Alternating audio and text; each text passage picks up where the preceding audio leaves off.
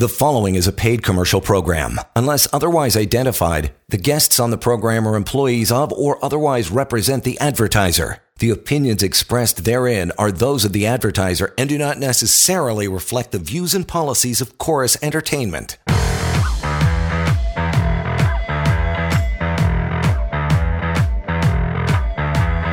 All right, all right. We are back. We are here. Employment Law Show set to go again. Partner Jon Pinkus is in the hot seat, and he will be providing all the information and education over the next uh, half hour or so. So feel free to stick around, tune in, and contact John anytime. By the way, 1 821 5900, help at employmentlawyer.ca. The email address, if we have some time a little later on uh, this half hour, we'll try to get to an email. If not, John has a team who answers them all the time, so fear not. Feel free to send one along anytime time. There's also another way to reach out pocketemploymentlawyer.ca. That is basically got tons of helpful notes on employment law, all kinds of topics. Severance pay uh, calculator can be found there as well, and of course a contact button uh, to reach John and the rest of his team. Pocketemploymentlawyer.ca. We are going to cover what you need to know about termination for cause. Very important topic. That is on the way. A couple bullet points that John will expand on, but we always start off the show with the case of the day, pal. What do you got? Uh, what do you got for us today, tonight, whatever?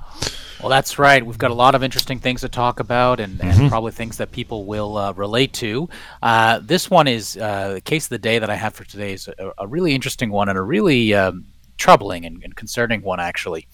Uh, this is an employee uh, who worked for a company for 20 years as a process engineer. And he'd recently been going through some hard times, uh, some death and illness in the family, and it hit him pretty hard and has caused him some mental health challenges. So what he did is he put the company on notice uh, by giving them a, a, a signed medical note from his doctor that he was on medication, uh, that he's having some uh, psycholo- psychological issues relating to some traumatic events in his life, and that he would need some reduced hours, uh, which the company granted him. Uh, the doctor's note also said that he's been more prone to irritability and outbursts, and actually might need some, some time away uh, from time to time.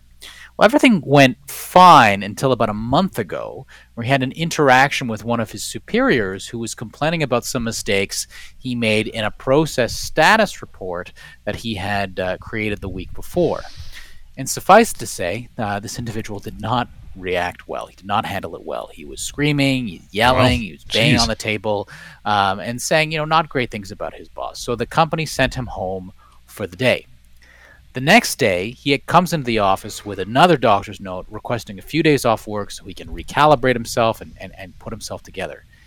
And in response to getting that note, the company terminates him for cause on the spot. They said, We reached this decision yesterday, and we have no choice but to terminate your employment for cause as a result of your completely unprofessional behavior, inexcusable in- insubordination and insolence, etc., etc., etc.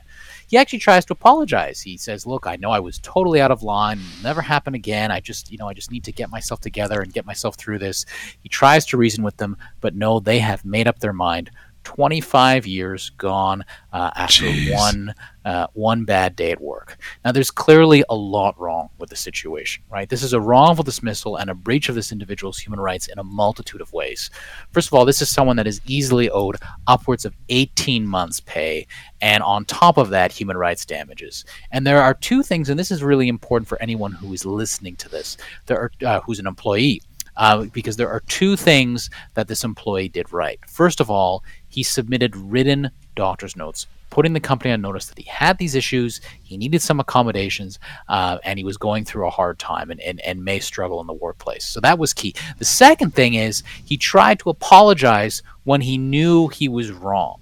Uh, so if you're an employee and you want to make the best of a bad situation, that's the way to do it. Obviously, you want to avoid this from happening in the first place. But in this case, long service employee, clearly some mitigating factors, no history of discipline. There's just no chance. There's just no reasonable chance at all uh, that they're going to be able to establish cause. And actually, I think they're going to be on the hook for some additional compensation, even beyond severance. It's interesting too because you know the the employer was was in a way kind of compliant and understanding because they did give him a cool off day, but then they kind of did a 180. Yeah, well, I mean, they phrased that as a as a suspension, but when he comes back, uh, and he, I mean, they rec- they certainly recognize the accommodation previously, Yes. and when he comes back with another doctor's note, I mean, at that point, you have to know, look, something is going on here. They can't pretend this is just someone who's, you know, incorrigible and not willing to, uh, you know, to, to cooperate. Let's get into our topic for the day. By the way, anytime you can reach out to Mr. Pinkus and his crew, 1 821 5900, help at employmentlawyer.ca. This is what we're going to talk about what you need to know about termination for cause. Number one, what is it? How difficult is it to actually establish one? So, a termination for cause is when an employer has the ability to terminate your employment without paying any severance. And in order to do that, the employer has to show that there were no other options available to them and that you've done something so bad that you have totally destroyed uh, any ability for the employment relationship to continue. You've destroyed the employment relationship by doing something really bad. So, what are some things um, that tend to do this? Well, dishonesty is a big one. So, if you've done forgery, fraud, that kind of thing, um, if you've uh, engaged in uh, something uh, against your employer's interest, you've done something clandestine against your employer and they can prove it. Um, uh, but the, you know what's actually important, not so much what is just cause, but what is not just cause, right? So first of all, if what your employer is accusing you of is something that you did not do, they're accusing you of engaging in fraud or a conflict of interest or um, or harassment uh, or anything like that, and you just didn't do it, uh, or it's based on allegations that simply don't don't hold any weight then they cannot establish just cause, no matter how serious their allegations. Uh, and that's probably the most important thing because employers love to make it seem like you have done something really badly. But if it's not true, it's not true, and they're going to be on the hook for that. The other thing is sometimes you have done something, uh, but it's not enough to justify a termination for cause. So if you've made a mistake, uh, if you have a, some unsatisfactory performance, even if there's a history of it, um, that's often not going to be a, a uh, viable for termination for cause. If you have been accused of doing something that you did not do, um, if you had a disagreement with your boss uh, or your coworkers, you know, and, and just generally isolated minor incidents, um, those are um, those are not going to be a termination for cause 99% of the time. In fact, even some more things that you would think of as serious, like a physical assault, uh, you don't want to do that. You certainly want to avoid that at all at all costs. But if you had a moment of weakness and got into a scuffle with someone in the workplace, and uh, there have been actually cases where even that is not just cause. Again. Mm-hmm don't do that. but if you have done it and you've been terminated for cause, you should still speak with an employment lawyer. So, short answer, John, it is very, very difficult to establish. Next point is this how many quote unquote chances should an employee get before they're dismissed for that cause? Right. Well, I always like to say there's there's this temptation on the part of employers to implement a three strikes you're yeah. out policy, and sometimes employers do have that policy, but there really is no set default rule. You know, it's not like you go uh, to court and a judge says to you, "Well, you did this three times, and and it's therefore it's termination for cause." The context matters. You know, how far apart are the chances? You know, if you had a warning six years ago and you're getting another warning now, can the employer say, "Well, this this shows that it's just not working"? Well, actually, no. It shows the opposite. It shows that it did work because you got a warning, and for the last six years, things have conceivably been going well. Have there been positive performance reviews since then, right? So an employer, it's not just a matter of adding up all these negative points uh, on your uh, on your record like a demerit point system. Um, it we take into account how have you uh, responded to them? How serious are the warnings? How, how fair are the warnings right? If they've made a warning but they've made it in bad faith which happens all the time uh, more often than not actually in my experience uh, then that warning's not going to mean anything. Uh, so you know it's it's best not to think about this in terms of how many times has it happened but what's happened what are the context of it happening and how did how did you respond to that? Which is why when you're getting these warnings you should remember that they're probably preparing to terminate your employment for cause and that's probably a time that you want to speak with an employment lawyer so you can head it off the pass and again, reaching out to uh, John anytime. I'll keep uh, giving you that contact info, 1 821 5900, help at employmentlawyer.ca. One more point about this before we move on to uh, some other things, maybe an email or two, and uh, what you need to know about termination for cause. Do you get, is there, a, is there a time where you get any severance if you're fired for cause?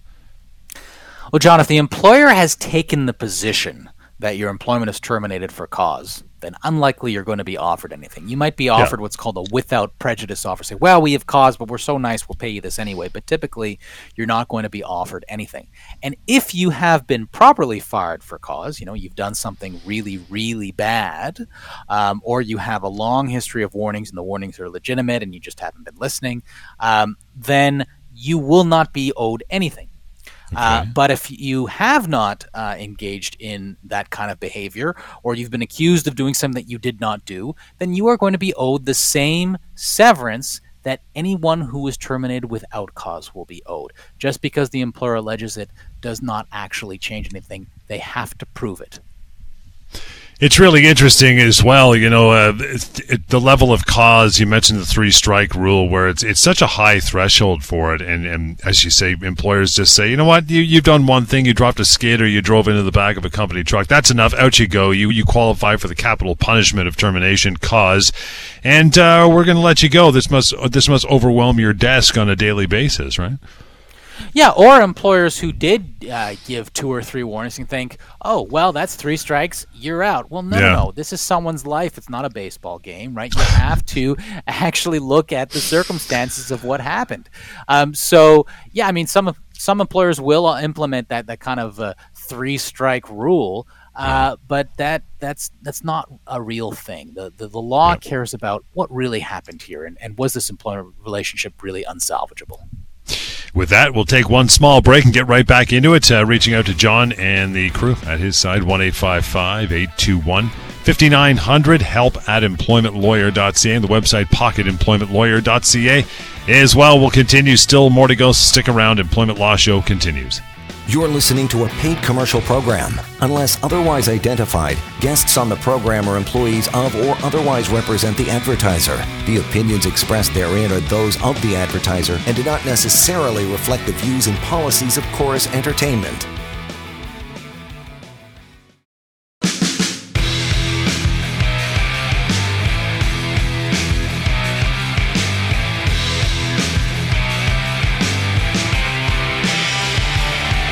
All right, welcome back, Employment Law Show. Good to have you along for the remainder of the half hour. Jon Pinkus is in the chair answering all the questions. He does a ton after the show as well, so feel free to reach out at your leisure and have a chat. 1 821 5900 help at employmentlawyer.ca as well. Get to a few of these questions. You get them every day. They're very common. That's why you threw them into the mix, John. And this is Mr. Pinkus. John, what should I do? Dot, dot, dot. So we'll get to these. First one is, what do I do if I've been placed on a temporary layoff? It's got no return date. What are my rights? Well, you know, it's it's not only if you've been t- placed on a temporary layoff with no return date, it's even if you've been placed on a temporary layoff at all, right? We saw mm. so much of this uh, during the pandemic, and this is something that is going to continue because layoffs will always uh, be around. And what you need to do, the first thing you need to do is you need to think about whether this is something you're okay with. And that kind of discussion is the perfect time to speak with an employment lawyer. Have you had layoffs happen before? Have you agreed to layoffs? Have you agreed to them in writing, or have you agreed to layoffs historically throughout your employment? If you have, well, then there's probably nothing you can do about it because that's just that's just the nature of your arrangement with them. But if you haven't, then you can say, well, no, this isn't, you may look at this as temporary, but I'm not agreeing to this, so I'm treating this as a termination.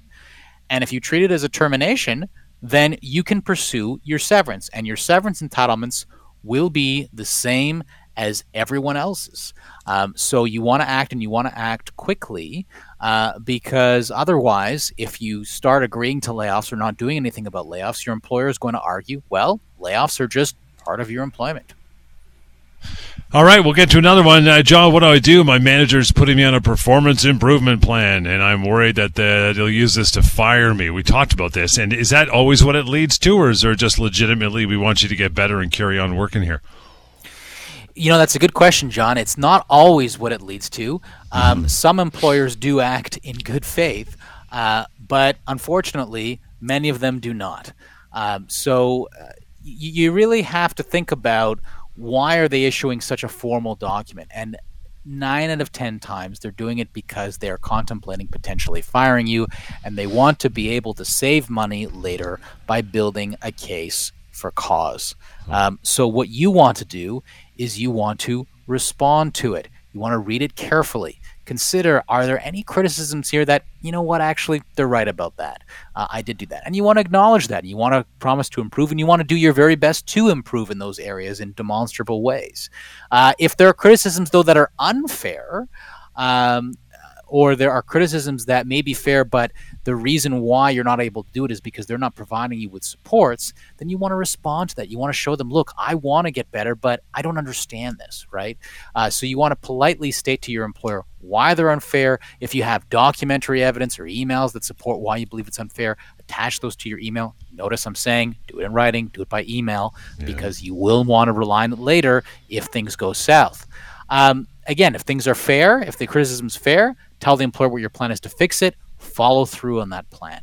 Uh, if you need uh, medical leave, if you need training supports, if you need breaks, ask that from your employer. And if you don't get them, follow up. So when they come back and they say later, well, things aren't getting better, you can say, well, here's why they're not getting better, right? Because I, I've been trying. And that will really uh, help you if your employment is terminated for cause. And it actually may dissuade your employer from terminating your employment in the first place.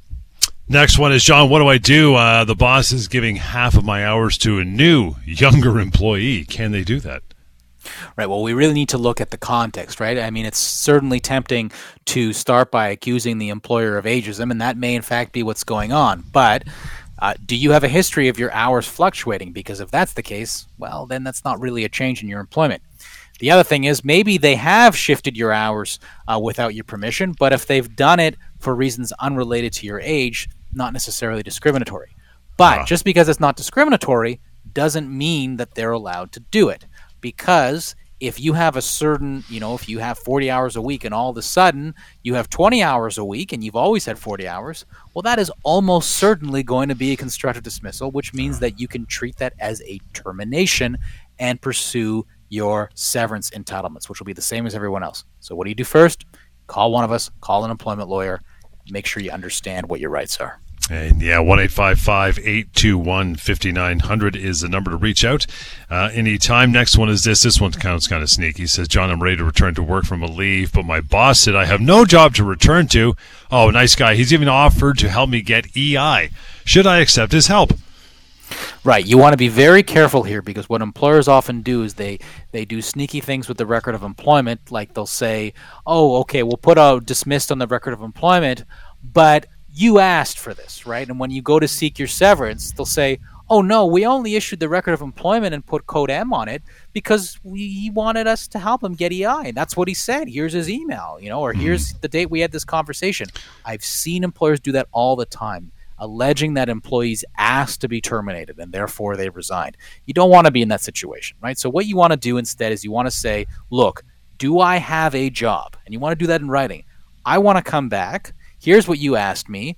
I don't want help getting EI. I want my job back. Do you have a job for me? And if they say no, um, it's at that point you say, okay, well, what are you going to be paying me for severance? And at that point, if you don't get a response, that's the time to get an employment lawyer involved so that we can help you get your severance. But you don't you don't ask for help for for EI if you're prepared to go back to work. Don't play that game with them. Yeah. You get to one more of these. Uh, you know, John, uh, what should I do in this situation? I've just been fired. I have 48 hours to sign a severance offer that my company says, well, that's generous. Should I sign before the offer expires? The pressure is on. Well, uh, you know, the good news is if you're in a situation like this, there's always going to be an employment lawyer who is available to speak with you uh, before that time expires. Yep. There's enough of us, so don't worry about that. So give us a call do not sign it. Maybe it is generous. Maybe you're you have the one out of ten severance offers that is generous. Chances are you probably don't, though, right? And 48 hours, by the way, that's not a reasonable time. Uh, the standard amount of time is at least a week uh, to consider it. And if it's not a reasonable severance offer and it's not one that you should be accepting, well, then you have to consider that your rights don't expire for two years until your uh, uh after your notice of termination. So the first thing you want to do is you want to figure out is this an offer sh- that I should be taking? Go on the severance pay calculator and speak to an employment lawyer. And only after you have spoken to an employment lawyer should you decide, okay, you know what, this is a good offer, I'll take it, or this is a bad offer, I'm going to negotiate it. And in the meantime, also go to pocketemploymentlawyer.ca, use the severance pay calculator app, and get a ballpark of uh, where you should be. And the fact that it's a good offer, yeah, more like 1 to 100 are generous, uh, never mind adequate, right? So feel free to reach out to John at any time in that regard. Let's bounce down to an email or two with our remaining minutes here, brother. Uh, Carlo up first says, Hey, John, I work for a company that operates under the Canadian Labor Code. Do I still have severance entitlements? I'm a manager, and I read that I cannot start an unjust dismissal action if you're a manager. Right. So this is again a difference between an administrative regime and a common law regime. You have okay. different rights under both. Now, federally regulated employees are subject to the Canada Labor Code, and there is an unjust dismissal uh, procedure that they can follow, and they have certain rights under that procedure. And sometimes it makes sense to do that. But all of those employees are still going to have the same remedies at common law that they otherwise would have if they were provincially regulated. Mm. So the answer to your first question, Carlo, is yes, you still have severance entitlements. It's true if you're a manager and you're in your true sense of the manager, you may not have some other remedies available, but you still have an entitlement to severance. And not only do you have an entitlement to severance, but it's the same severance entitlement that your uh, friends who work for provincially regulated companies have. We look at the same things your age, your position, your length of service. So give us a call if you have been terminated, and let's look at what you've been offered. We'll get to John's email as well. John says, Hey, John, my uh, employer is asking me to work on a night shift. I've worked day shift for 15 years. Is this a constructive dismissal? Well, certainly that seems to have the uh, the bones of a constructive dismissal. Yeah. Uh, that's a pretty significant change, uh, especially if you have conflicting obligations or something that uh, is not going to allow you to do that. I've I've actually had the situation happen where sometimes people can't do it because they have medical problems uh, working in the evening. So absolutely, you should call us and you should call us quickly because if you work those shifts and you do that after a period of time, might not be anything you can do because you've now accepted that. So don't accept it let's speak first.